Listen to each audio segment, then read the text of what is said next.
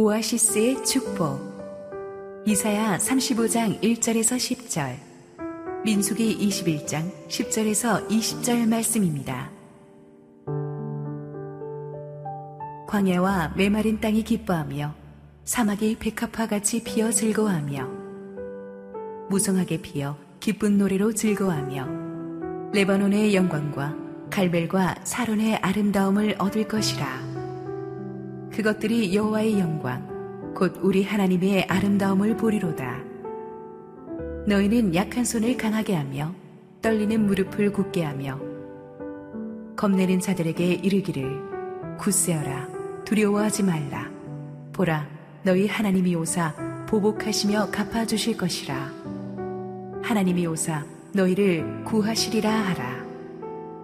그때에 맹인의 눈이 밝을 것이며 못 듣는 사람의 귀가 열릴 것이며 그때에 저는 자는 사슴같이 뛸 것이며 말 못하는 자의 혀는 노래하리니 이는 광야에서 물이 솟겠고 사막에서 시내가 흐를 것이니라. 뜨거운 사막이 변하여 못이 될 것이며 메마른 땅이 변하여 원천이 될 것이며 승냥이의 눕던 곳에 풀과 갈대와 부들이 날 것이며 거기에 대로가 있어 그 길을 거룩한 길이라 일컫는 바 되리니. 깨끗하지 못한 자는 지나가지 못하겠고 오직 구속함을 입은 자들을 위하여 있게 될 것이라. 우매한 행위는 그 길로 다니지 못할 것이며 거기에는 사자가 없고 사나운 짐승이 그리로 올라가지 아니하므로 그것을 만나지 못하겠고 오직 구속함을 받은 자만 그리로 행할 것이며 여호와의 속량함을 받은 자들이 돌아오되 노래하며 시온에 이르러 그들의 머리 위에 영영한 희락을 띠고 기쁨과 즐거움을 얻으리니 슬픔과 탄식이 사라지리로다. 이스라엘 자손이 그곳을 떠나 오봇의 진을 쳤고 오봇을 떠나 모압 앞쪽 해도는 쪽 광야 이에아바림의 진을 쳤고 거기를 떠나 세렛 골짜기의 진을 쳤고 거기를 떠나 아모린의 영토에서 흘러나와서 광야에 이른 아르논 강 건너편에 진을 쳤으니 아르논은 모압과 아모리 사이에서 모압의 경계가 된 곳이라 이러므로 여호와의 전쟁기에 일러스되 수바의 와옥과 아르논 골짜기와 모든 골짜기의 비탈은 아르고를 향하여 기울어지고 모압의 경계에 닿았도다 하였더라. 거기서 부엘에 이르니 부엘은 여호와께서 모세에게 명령하시기를 백성을 모으라. 내가 그들에게 물을 주리라 하시던 우물이라. 그때에 이스라엘이 노래하여 이르되 우물모라 솟아나라. 너희는 그것을 노래하라. 이 우물은 지휘관들이 받고 백성의 귀인들이 규와 지팡이로 판 것이로다 하였더라. 그들은 광야에서 마따나에 이르렀고 마따나에서 나할리엘에 이르렀고 나할리엘에서 바못에 이르렀고 바못에서 모압 들에 있는 골짜기에 이르러 광야가 내려다 보이는 비스가 산 꼭대기에 이르렀더라. 할렐루야 우리 하나님께 감사와 영광의 박수 올려드리겠습니다.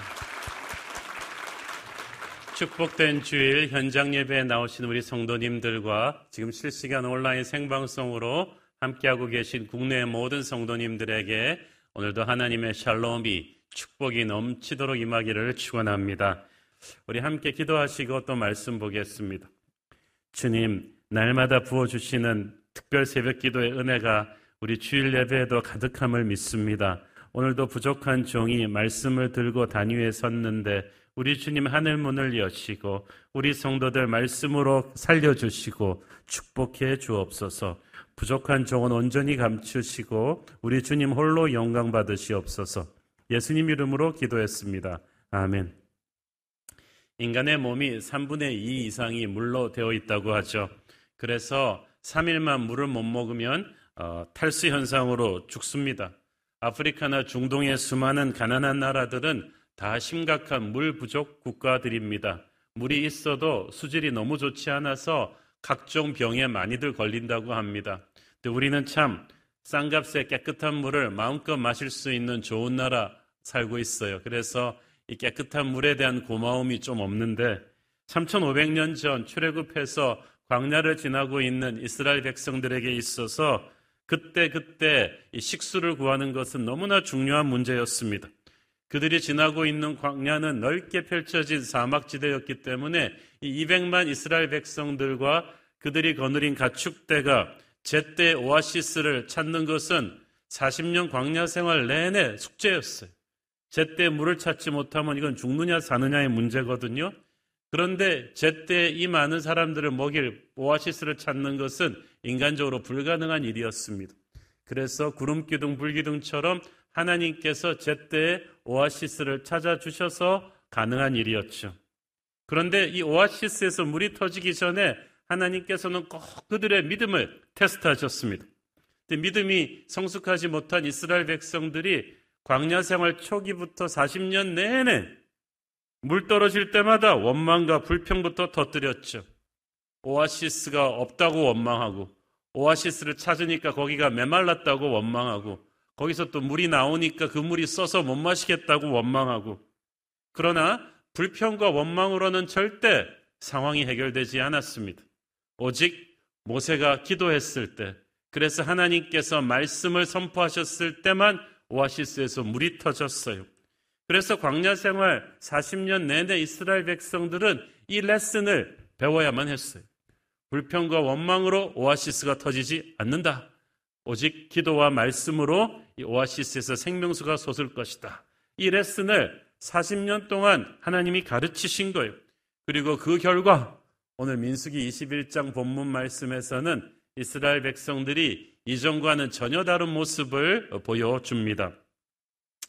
지난주 본문에서 우리는 광야 생활 40년째인 이스라엘 백성들이 끝까지 여러 가지 어려움들을 많이 겪었다는 것을 배웠죠. 미리암과 아론 같은 출애굽 1세대 지도자들이 이제 다 죽습니다. 또 무리바 반석의 물 사건으로 인해서 이 모세도 약속의 땅에 못 들어가게 되죠. 게다가 에돔 왕의 방해로 인해서 지름길로 갈 수 있는 그 길을 거절당하고 한참 우회해서 돌아가는 홍해길로 가게 됐습니다. 그래서 지난주 본문에서는 안 다루었지만 이스라엘 백성들이 힘들다고 불평과 원망 또 하다가 또 징계를 받아서 불뱀에 물려 많이 죽기도 했습니다. 이래저래 광야 생활 40년 차 이스라엘 백성들의 행군은 너무나 고달픈 것이었어요. 그런데 오늘의 본문인 민수기 21장 말씀이 이 시점에서부터 픽업합니다. 10절부터 시작해서 이스라엘 백성들이 통과했던 땅들의 이름이 차례로 나오는데 10절의 오봇은 땅에 판 구멍들이란 뜻입니다. 그만큼 석회 동굴이 많았던 것이죠. 11절의 이에바림은 앞 변방에 사람이 이렇게 살 수 없을 정도의 황폐한 지역입니다. 있는 게 돌뿐이었다고 합니다. 12절의 세렛 골짜기도 비가 오는 우기를 제외하고는 바짝 마른 황무지죠. 14절에 수바의 와합도 거칠기 짝이 없는 땅이란 뜻입니다. 그러니까 이 약속의 땅에 들어가기 전까지 마지막 행군 코스가 너무너무나 거칠고 메마른 땅이었어요. 이것이 이스라엘 백성들에게 주는 심리적인 좌절감을 상상해 보셨습니까? 아니, 약속의 땅이 가까워 온다 그러면 지난 40년 광야 생활을 겪으면서 봤던 지긋지긋한 광야보다는 좀 나아져야 될 거 아니겠어요? 좀 가다가 이렇게 막 푸른 초장도 조금씩 보이고 말이죠. 시냇물가도 보이고 이게 조금 업그레이드 되는 것 같아야 아, 이제 광야가 끝나나 보다 할 텐데 갈수록 더 거칠고 메마른 땅이 나오니까 마음이 어려워졌어요. 약속의 땅에 대한 환상이 흔들릴 정도의 터프한 환경이었는데 마침 가지고 온 물이 다 떨어져 버렸습니다. 이런 난감한 상황에서 부엘이란 곳에 다다랐는데 이 부엘이 특별한 곳이었어요. 16절 읽습니다. 거기서 부엘에 이르니 부엘은 여호와께서 모세에게 명령하시기를 백성을 모으라 내가 그들에게 물을 주리라 하시던 우물이라. 자, 부엘은 우물이란 뜻인데 우물은 우물인데 바짝 말라버려서 물이 없어요. 근데 중요한 것은 하나님께서 일찌감치 모세에게 여기서 물을 줄 테니까 백성을 여기 집결시켜라고 미리 말씀을 주셨던 곳이었습니다. 그래서 잘 보세요. 이때까지의 전적으로 보면 이스라엘 백성들이 오아시스에 왔는데 물이 없으면 불평과 원망을 터뜨렸을 텐데 이 부엘의 우물 앞에서는 전혀 다른 모습을 보이죠. 17절 읽습니다. 그때 이스라엘이 노래하여 이르되 우물물아 솟아나라 너희는 그것을 노래하라 Spring up well 우물물아 솟아나라 이것은 하나님께서 이전에 모세에게 주신 말씀을 그대로 받아서 선포한 것. 하나님께서 일찌감치 여기서 물을 주겠다고 말씀하셨으니까 하나님 말씀대로 될지어다라고 선포한 거예요. 그리고 그것을 가사로 찬양한 것입니다. 성경은 간단하게 기록하지만 굉장히 중요한 사건입니다. 이스라엘 백성들이 우물에 물이 없는데 이전처럼 불평과 원망하지 않습니다. 왜? 하나님이 주신 말씀이 있었기 때문이에요. 약속의 말씀이 있었어요. 그래서 그 말 그대로 이루어질지어다 라고 선포한 것. 믿음의 선포. 이것이 바로 찬양이었습니다. 찬양을 가리키는 히브리어 중에 야다가 있는데 이 야다는 두 손을 번쩍 들고 항복한다는 뜻입니다. 나의 절망을 선언한다는 뜻이에요. 그들은 배짝 마른 우물 앞에서 자신의 힘으로는 물을 구할 수 없음을 선포했어요. 우리도 인생의 메마른 우물 앞에서 완전히 항복을 선언합니다. 제 힘으로 살아보려 했는데 물이 안 나옵니다, 주님. 제 노력으로 안 되고 능력으로 안 되고 돈으로 안 되고 연출로 안 됩니다. 이제 항복합니다. 주님 다스려 주시옵소서. 이제 주님의 약속하신 말씀밖에 없습니다. 그 말씀에 의지해서 살아날 줄로 믿습니다. 항복하지만 하나님 앞에 온전히 나를 의탁하는 것입니다. 이렇게 낮아지고 겸손해질 때 그때 나오는 믿음의 선포를 가지고 하나님께서 일하시기 시작하십니다. 이 바짝 말라버린 우물을 향해서 한두 명도 아니고 200만이 딱 서가지고 우물물아 솟아나라 하고 찬양하는 모습을 보면서 아마 예수 안 믿는 주변 민족들은 막 비웃었을 거예요. 얘네들이 집단으로 돌았구나.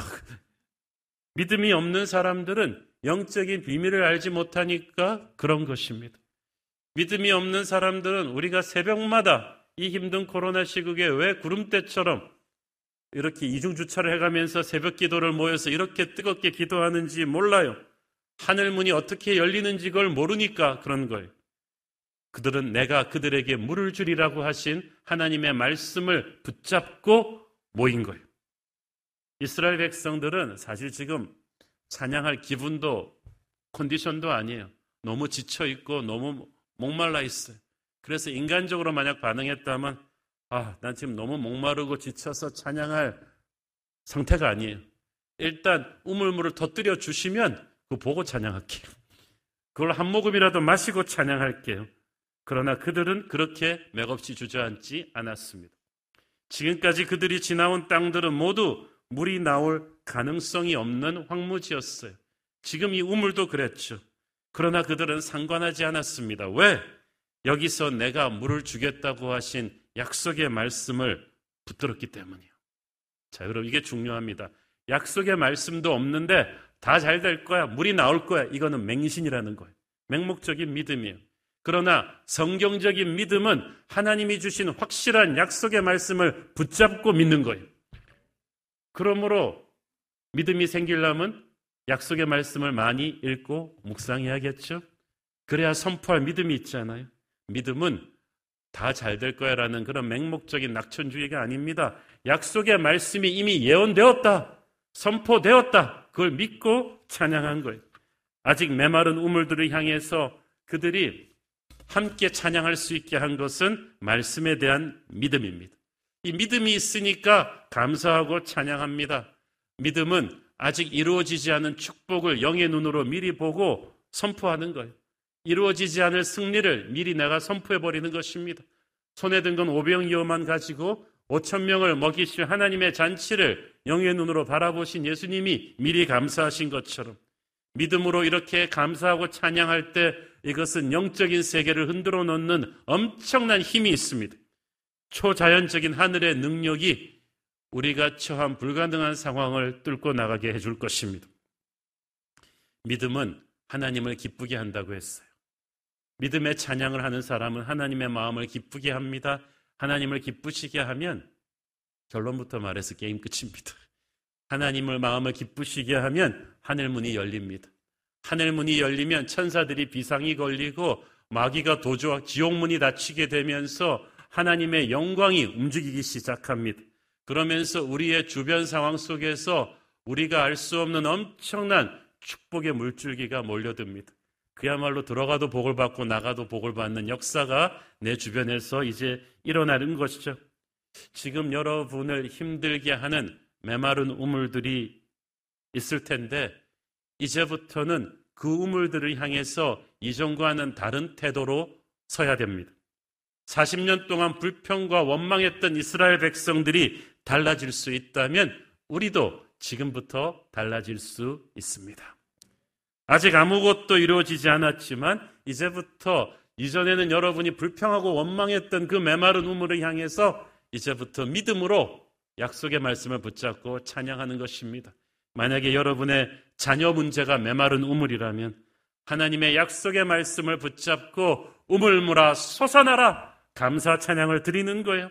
이 자녀가 회복되고 살아날 축복의 미래를 영의 눈으로 미리 꿈을 꾸기 시작하는 것입니다. 하나님께서는 기적을 이루시기 전에 반드시 하나님의 사람에게 꿈을 주십니다.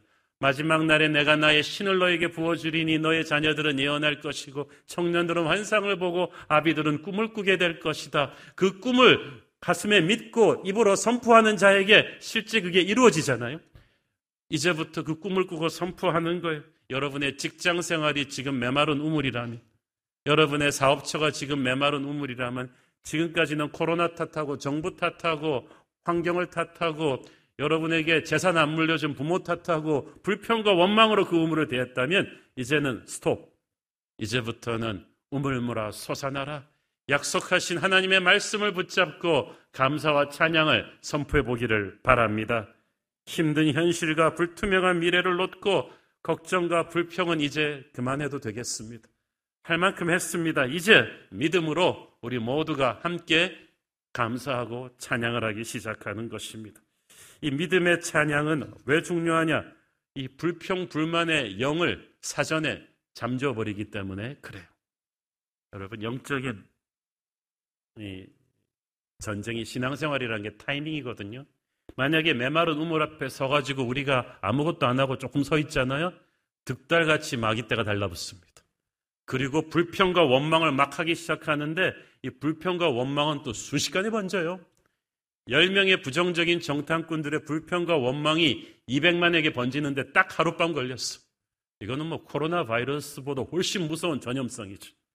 그렇지만 그런 상황이 발생하기 전에 우물물 앞에 섰을 때 본능적으로 불평과 원망이 나오려고 할 때 앞에선 가장 믿음 있는 지도자들이 먼저 찬양을 부르기 시작합니다. 본문의 맥락을 살펴보면 그래요. 모세와 지도자들이 먼저 찬양하기 시작합니다.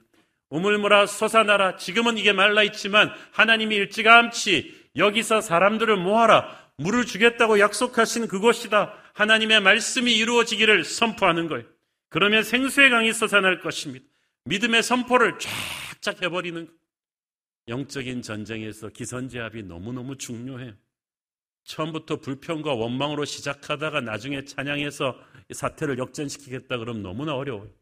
처음부터 찬양과 감사로 이 제압을 해야 돼요. 그러면 영의 세계에서 마귀가 달려들기 전에 축복의 하이웨이를 깔아버리는 거죠.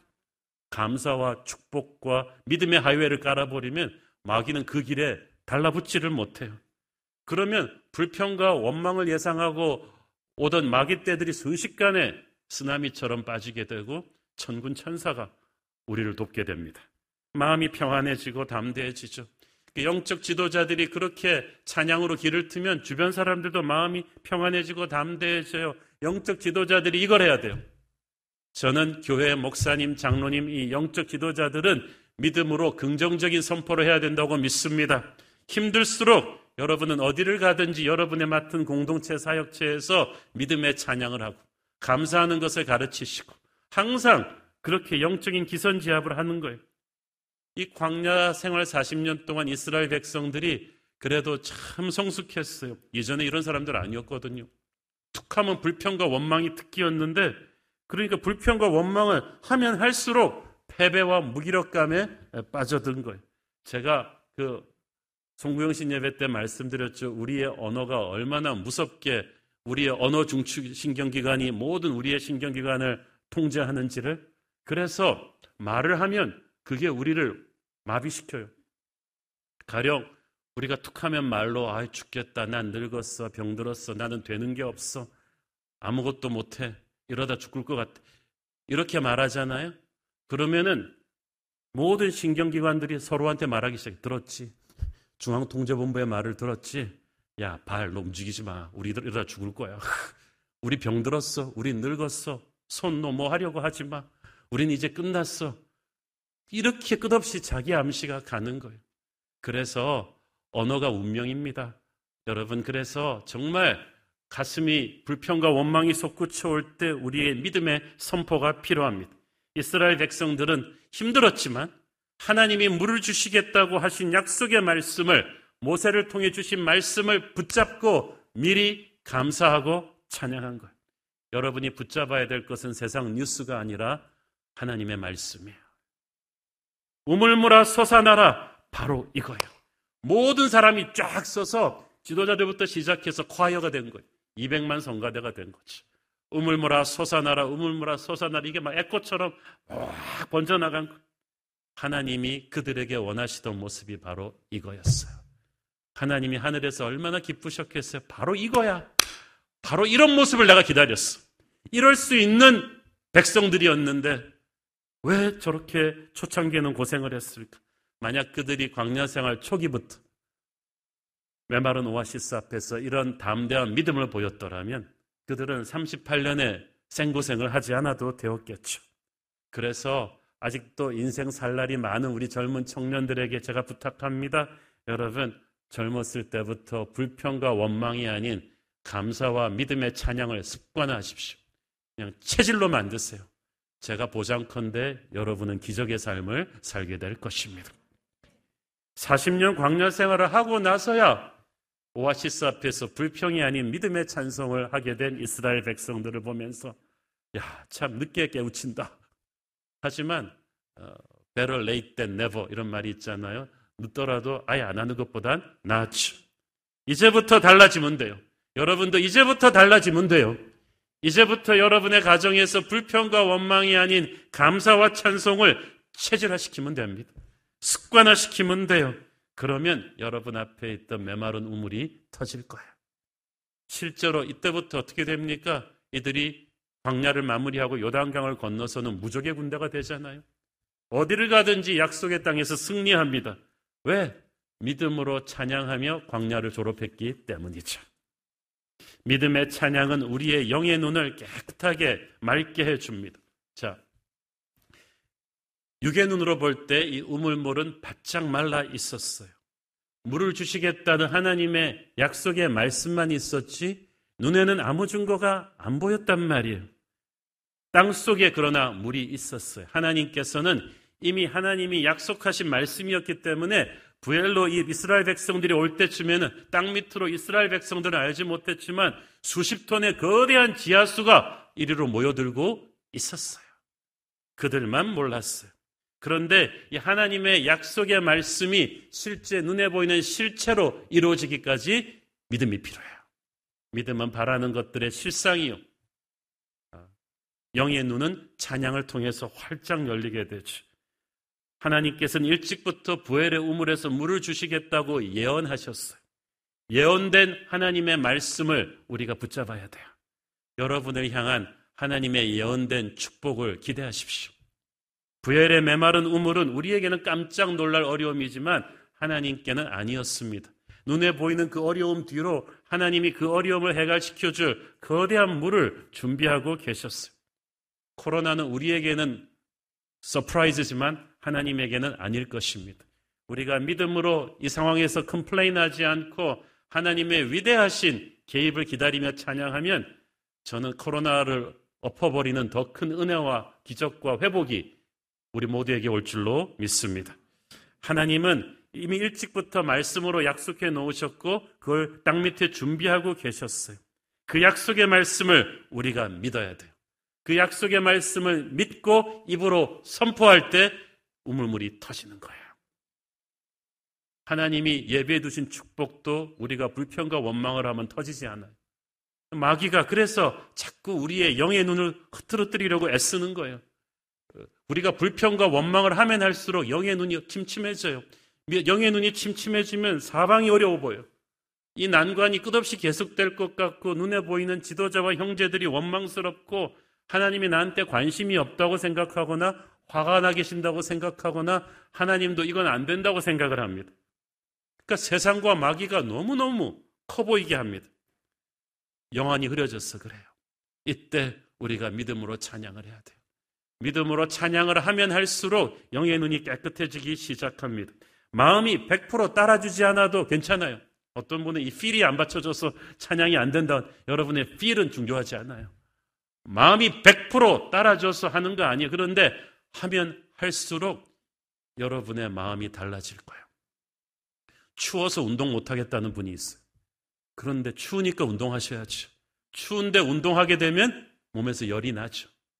감정이 안 따라주는데 믿음으로 찬양하기 시작하면 여러분의 영에서 열이 날 것입니다. 성령의 감동이 올 거예요. 마귀가 주는 부정적인 생각들이 점점 점점 떨쳐 나가면서 성령이 주는 하늘의 생각이 여러분을 채우기 시작할 것입니다. 그러면 마귀가 아무것도 아님을 알게 될 것이며 하나님이 얼마나 사랑스러운 분인지 크신 능력의 분인지를 알게 될 것입니다. 특히 교회 공동체가 함께 찬양해야 돼요. 200만이 함께 찬양했다는 것이 중요해요. 우리가 오늘 설교 끝나고 봉헌성을 Every Praise 어, 그 찬양을 할 텐데 우리가 정말 바짝 마른 우물물 앞에 서 있는 심정으로 우리 함께 찬양하면 여러분의 우물물에서 물이 터질 줄 믿습니다. 어떠한 역경과 절망도 뚫고 나가는 오아시스를 하나님이 준비하셨음을 믿으십시오. 성경에 3만 5천 개가 넘는 약속들이 있는데 이 약속의 말씀들을 항상 부지런히 읽고 여러분의 머리를 채우고 입으로 선포하세요. 우리가 하나님을 말씀 붙잡고 찬양하기 시작하면 우리의 생각이 복잡한 현실로부터 하나님께로 옮겨지게 됩니다. 그러면 생각이 아주 심플해져요. 여러분이 불만과 우울증과 불면증이 많은 건 지금 생각이 너무 복잡해요. 마귀가 여러분의 생각을 너무 복잡하게 하고 생각이 복잡한 사람은 가슴에 열병이 많고 스트레스가 많고 우울증이 많습니다. 찬양을 하면서 우리는 그 우리의 문제로부터 모든 문제를 해결하시는 하나님께로 시선을 옮겨놓게 되죠. 하나님께서 과거에 우리를 얼마나 기적같이 도우셨는가가 기억이 나기 시작하고 앞으로 미래에는 더 크게 도우실 것이라는 것을 기대하게 되는 거예요. 그 밀려오는 기대감을 가슴에 안고 우리의 믿음이 성장합니다.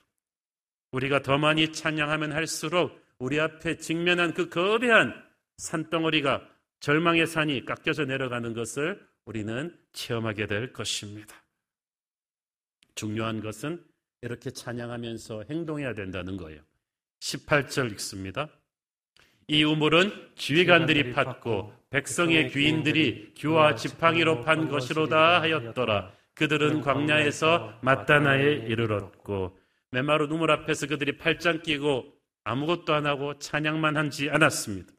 그들은 메마른 우물을 향해서 믿음의 찬양을 하고 동시에 달려들어서 우물을 팠어요. 우물을 파면서 또 찬양했어요. 이게 중요합니다.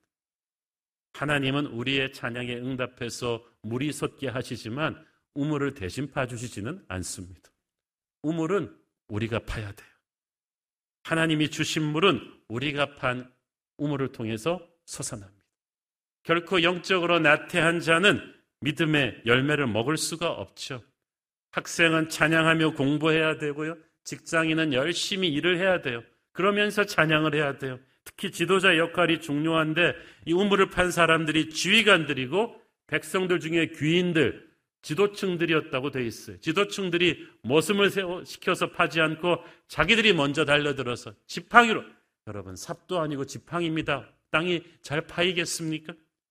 영적인 리더란 그런 거예요. 땀이 뻘뻘 흘러내렸을 거예요. 뼈가 욱신거리도록 팠을 거예요. 그게 영적인 리더의 자리예요. 교회에서 여러분 직분을 받을 때 그것은 특권의 자리가 아니라 책임의 자리예요. 뒤에서 잔소리하고 야단치는 자리가 아니라 메마른 우물 앞에 공동체가 직면했을 때 제일 앞에 나가서 우물을 파는 사람이 영적 리더들입니다. 교회가 영적 리더가 있잖아요. 교회 목회자, 장로님, 순장님들은 뭐 하는 사람들입니까? 항상 교회 앞에 서서 기도의 물을 파고 사역할 때 제일 먼저 나서서 험한 일을 하는 사람들이 그것도 기쁘게 믿음의 찬양을 하면서 파는 것. 가정의 부모가 리더잖아요. 부모가 그렇게 해야 돼요. 우리가 먼저 나서서 찬양하고 먼저 우물을 파면 사람들이 도전을 받죠. 오늘의 본문에서 그들이 얼마나 오래 팠는지는 언급하지 않지만 보통 그 당시 팔레스타인의 지하수 파는데 10m, 20m를 팠다고 합니다. 그러니까 릴레이로 돌아가면서 얼마나 열심히 팠겠어요. 그렇지만 믿음이 있기 때문에 하나님께서 주신 약속의 말씀이 있기 때문에 메말라 보이는 우물을 절망하지 않고 계속 파는 거죠. 응답이 미루어지는 시간 힘들었을 거예요. 그렇지만 그들은 다 같이 찬양하고 포기하고 싶을 때 또 자리 바꿔서 또 같이 우물을 파고 격려했어요. 리더들이 그렇게 모범을 보이니까 백성들도 같이 따라갔죠. 믿음으로 함께 찬양하고 함께 우물을 파면서 그들은 거룩한 팀워크를 만들었습니다. 그리고 마침내 약속된 축복의 물줄기가 터졌죠. 저는 이스라엘 백성들이 우물을 파기 전에 찬양하고 우물을 파면서 찬양하고 우물을 판 뒤에 찬양했다고 믿습니다. 우리도 그래야만 합니다. 그것이 승리를 기적을 체험할 하나님의 백성들의 삶의 태도죠. 이 믿음의 찬양은 영적 전쟁에서 마귀를 도주하게 합니다. 저는 14절 말씀에 오늘 본문 14절 말씀에 여호와의 전쟁기라는 말, 전쟁의 기록이라는 말이 여기에 처음 등장했다는 것이 참 의미가 있다고 봐요. 이 말이 언급되고 나서 바로 몇 절 있다가 우물물을 찬양하면서 판 사건이 나오잖아요. 영적인 전쟁에서 찬양이 얼마나 중요한 게임 체인저인가를 보여주는 거예요. 우리가 영적인 전쟁을 승리하기 위해서 말씀의 검을 가져야 하고 쉬지 않고 기도해야 되지만 또 한 가지 정말 중요한 게 이 믿음의 찬양을 하는 거예요. 불평과 원망이 아닌 믿음의 찬양을 하면 우리의 시선이 이 땅이 아닌 천국을 향하게 되고 마귀가 아닌 하나님을 향하게 되죠. 그리고 갈보리 십자가의 능력으로 마귀가 부서졌다는 것을 알면서 영적인 담대함이 생겨요. 그래서 하나님의 백성들이 함께 예수님을 찬양하면서 불평과 원망하지 않고 같이 찬양하며 전진하면은요, 영적인 전쟁의 기류가 바뀝니다. 교회의 영적인 기류가 바뀌어버린다는 거예요.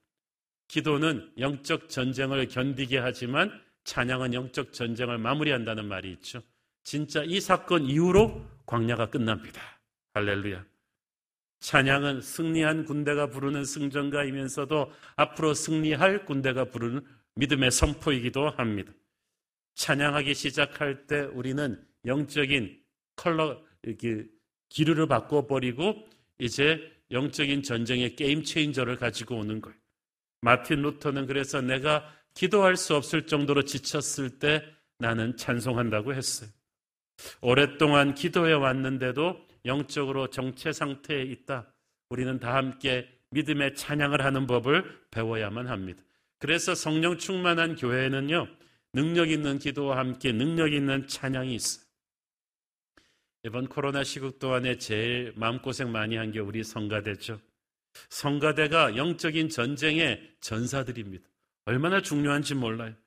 그런데 이렇게 찬양을 못하고 많이 묶여 있으니까 우리 성가대들 얼마나 답답했겠어요. 그렇지만 여러분 이제 곧 마음껏 찬양할 때가 올 텐데 여러분의 찬양이 교회적으로 얼마나 중요한 것인지를 잊지 말기를 바랍니다. 폭력과 음란과 분열의 영과 낙심의 영이 교회로 오다가도 이 리더들이 앞장서서 찬양하기 시작할 때 쫓겨나가는 역사가 있는 거예요. 저는 이번 특세 기간 동안에 우리 성가대와 챔버와 중창팀과 밴드 위에 성령의 기름 부으심이 임해서 이전과는 10배나 다른 파워 있는 찬양을 할 수 있게 되기를 축원합니다. 광야의 오아시스에서 믿음의 찬양을 할 때 물이 터졌다고 했죠. 그 터진 물이 그들을 살렸습니다. 그 터진 생수의 물이 바로 예수 그리스도를 상징합니다. 이사야서 35장 5절 6절 읽습니다. 그때 맹인의 눈이 밝을 것이며 못 듣는 사람의 귀가 열릴 것이며 그때 저는 자는 사슴같이 뛸 것이며 말 못하는 자의 혀는 노래하리니 이는 광야에서 물이 솟겠고 사막에서 시내가 흐를 것임이라. 여기서 물, 시내, 생수의 강이신 예수 그리스도를 상징하는 것입니다. 맹인이 눈을 뜨고 귀머거리가 듣게 되고 저는 자가 걷기 시작하고 벙어리가 말하기 시작하는 이런 엄청난 기적들은 메시아이신 예수님이 우리 삶에 임했기 때문이에요. 광야같이 메마른 우리의 인생에 우리가 믿음을 가지고 기도하고 찬양으로 선포하면 예수님의 임재가 터질 것입니다. 예수님이 박제된 어떤 지식적인 분으로 머물러 계시는 게 아니라 성경 속에서 튀어나오신 것처럼 성경 속의 기적으로 우리를 축복하실 것입니다. 믿음의 찬양이 광야를 마무리한다고 말씀드렸죠. 이 사건이 있고 난 뒤에 이스라엘 백성들이 힘있게 전진해서 20절에 보니까 비스가산 꼭대기에 이르렀다고 했는데 이 비스가산의 또 다른 이름이 느보산입니다. 잠깐 이들의 광야 생활 마지막 행군 여정을 지도로 잠깐 보시겠습니다. 10절 말씀에 이스라엘 자손이 오봇을 떠났다고 했잖아요. 이 오봇을 떠나서 이제 에돔을 우회해서 이렇게 쭉 올라오는데 쭉 올라오면서 세렛 시내를 지나고 에벳 바하림을 지나쳤다가 쭉 올라와서 이 모압 국경을 지나서 이 느보산까지 오는데 오늘의 사건이 있었던 부엘 오아시스 사건이 한 이 중간쯤이었다고 추정됩니다. 그 사건이 있고 나서 새 힘을 얻어서 그들이 느보산까지 쫙 왔고 느보산 그 어, 비스가산이라고도 하죠. 그 꼭대기에서 모세는 마지막으로 이스라엘 백성이 들어갈 약속의 땅을 보게 되죠. 이제 요단강 건너서 약속의 땅 진입이에요.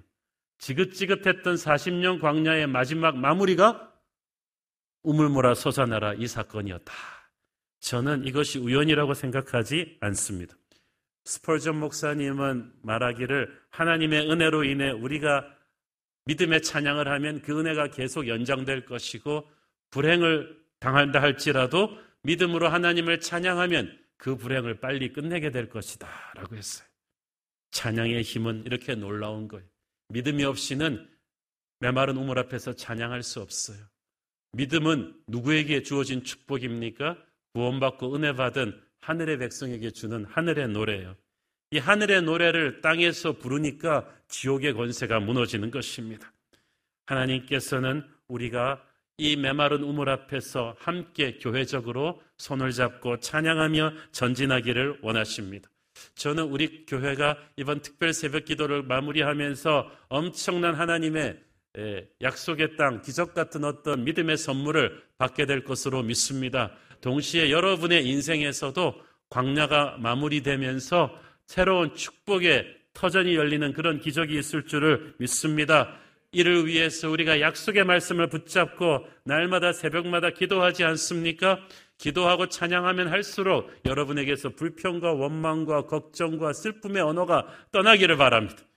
그리고 하나님이 주신 믿음으로 교회적으로 함께 찬양하고 나갈 때 우리 모두 기적 같은 어, 오아시스가 터지는 것을 체험하게 될 줄로 믿습니다.